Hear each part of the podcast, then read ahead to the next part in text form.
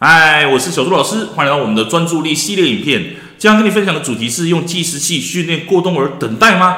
你要小心这件事情哦。上节课我们讲到了用数数字的方式来让孩子学会等待哦，但是很多家长就有跟我分享说，那难道用计时器不行吗？那如果你用计时器的话，你要小心这件事情哦。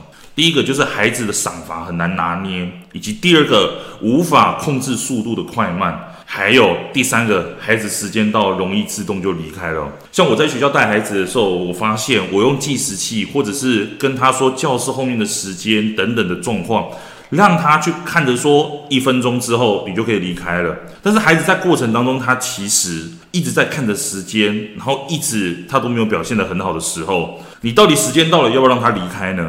其实这样子就会有一个。其实这样子就很容易有一个很难去拿捏到底赏罚有没有效的一个状况，所以说我们尽可能的像是上节课讲的，你可以用嘴巴上去数数字，这是没问题的，但是你也不可能每一次都这样做嘛。那当然，你这个时候用计时器的时候，你心里面就要知道说，孩子时间到了，那我就要跟他讲说，看你的表现是如何。过程当中，你有做好哪一些部分？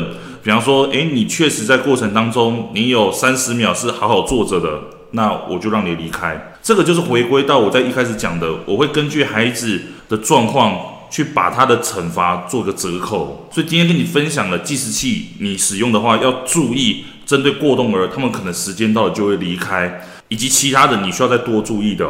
好，今天跟你分享到这里，我们下节课再见喽，拜拜。为了要解决孩子的情绪问题、学习问题、课业问题，甚至是专注力问题，你想要获得更多的免费教学影片吗？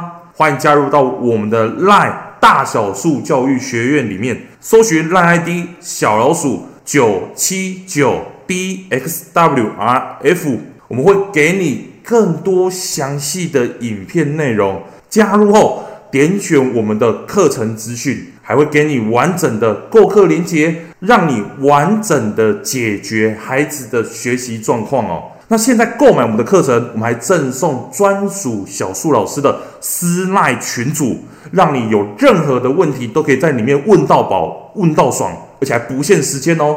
那我们就课堂上见吧。